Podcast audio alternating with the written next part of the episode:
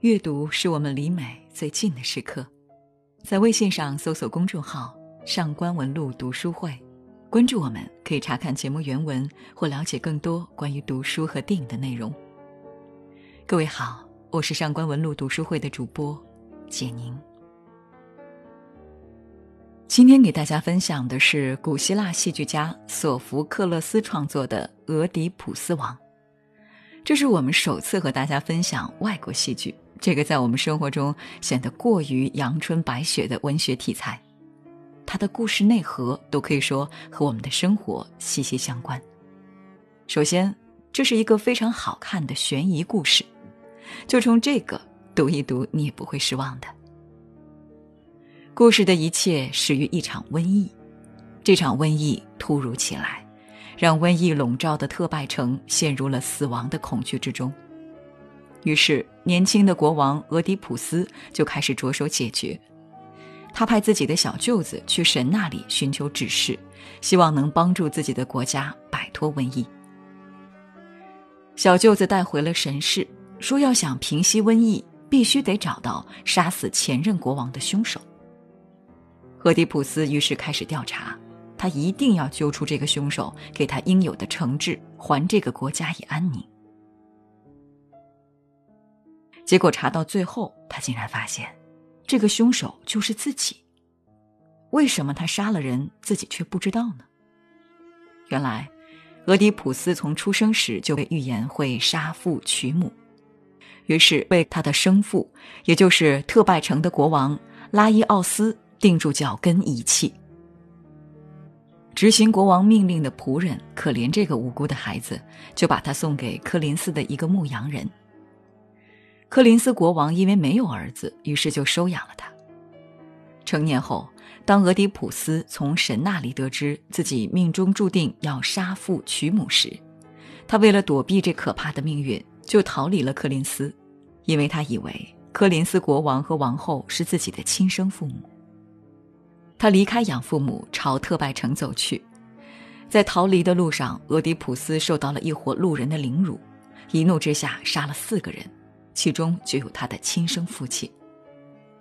不久之后，因为破解了夺取无数特拜人生命的斯芬克斯之谜，被特拜人民拥戴为王，并且娶了前国王的王后，他的生母为妻。无论怎么躲避，俄狄浦斯还是没能摆脱杀父娶母的命运，而且我们甚至可以说，他这种权力的躲避反而促成了命运的应验。最终。得知自己犯下罪孽的俄狄浦斯，在百感交集中自刺双目。为什么不是自杀，而是戳瞎了自己的双眼？这个问题我会留到文章的最后解答，相信大家读到最后也会有答案的。浙江京剧团曾演出根据古希腊版的《俄狄浦斯王》改编的京剧版《王者俄狄》，大家可以找来看一看。王者俄狄把这样一个来自遥远国度和年代的故事放在中国观众熟悉的语境里，将让我们有机会和俄狄浦斯一起重新审视他们的人生。俄狄浦斯王的文化内涵根植于希腊这片发源了西方哲学的土壤，指向哲学上一个很重要的命题：认识你自己。关于这个命题，在俄狄浦斯王中有这样一个重要细节。有一位名叫斯芬克斯的人面狮身的女妖，曾盘踞在特拜城外，遇到行人就抛出谜语：是什么东西行走时先用四只脚，再用两只脚，再后来用三只脚？若行人答不上来，他便将它们撕碎。首先是一个关于人是什么的问题。聪明的俄狄浦斯回答出了是人，但这个回答只是表层的回答。俄狄浦斯解答了这个谜语，却面临着自身更大的身世之谜，同时也是全人类共同的谜：我是谁？从解斯芬克斯之谜到探索我是谁，如同对人寻找自我过程的一个隐喻。表层的认识自己之后，还要深层的去认识自己。我们认识自己、认识他人，通过的最基本的渠道是什么？是眼睛。说到眼睛，先来谈谈西方文化和中国传统文化中的眼睛。从圣经说起，神说要有光，于是便有了光。在柏拉图对话集中，在描述上帝创造人类时，提到了上帝率先安排头部，神在脑正面放上面孔，使之成为领导全身的部分。在提及上帝为何赐予人们眼睛时，文中说。视觉乃是我们最大利益的根源，因为如果我们从来不曾看到星辰，不曾看到太阳，不曾看到天，可是现在我们看到了白昼和黑夜，从这里我们又获得了全部的哲学，这是神们过去给予人类的最大恩赐。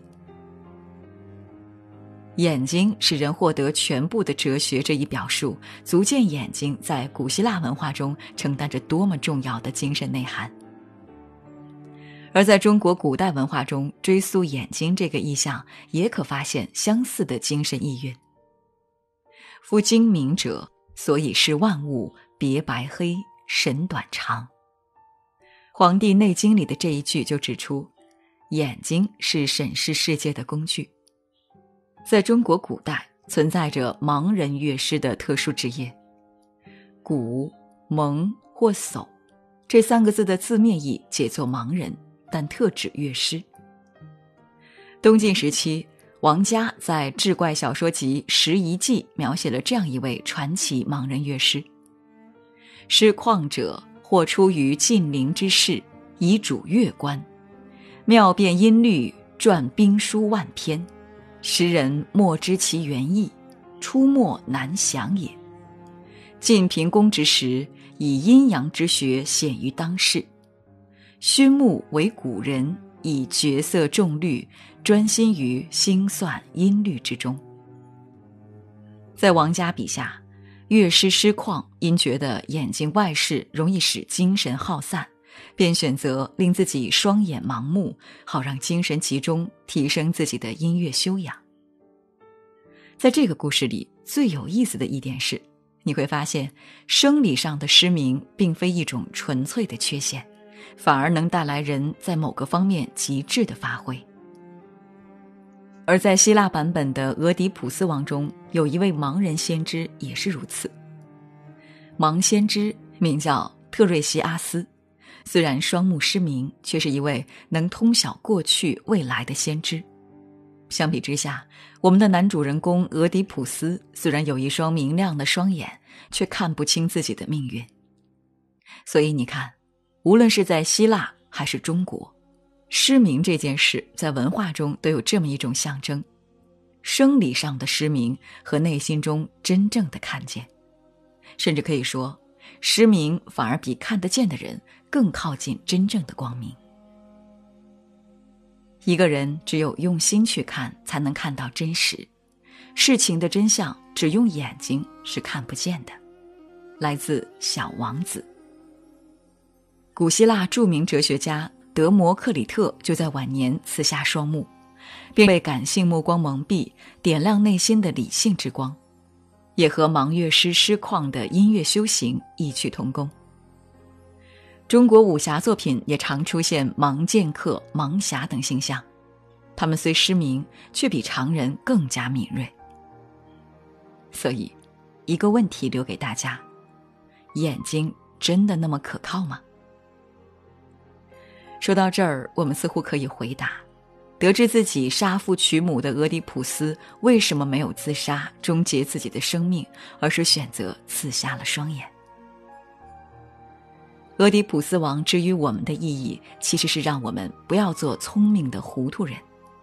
在这个群魔乱舞的时代，甄别你所听到的一切信息，保持一种良性的质疑。在二零二零年以来的疫情期间。相信大家比以往更能感受到，眼睛其实并不一定能够给我们真相。在很多时候，事故的发生不是因为人不够聪明，聪明人不犯糊涂就已经是对智慧的最佳利用。阅读首先是我们离美最近的时刻，再进一步，阅读也是我们离清醒最近的时刻。那么，为什么现代人比以往更迫切的需要阅读《俄狄浦斯王》？我们如何面对人生各个阶段的迷茫期？我在新专辑《上官文录名著精读：收获一百种人生智慧》里面，也有进一步的观点分享给大家。如果你想查看今天节目的内容，请到微信上搜索公众号“上官文录读书会”。阅读是我们离美最近的时刻，让我们共赴一场美丽的约会。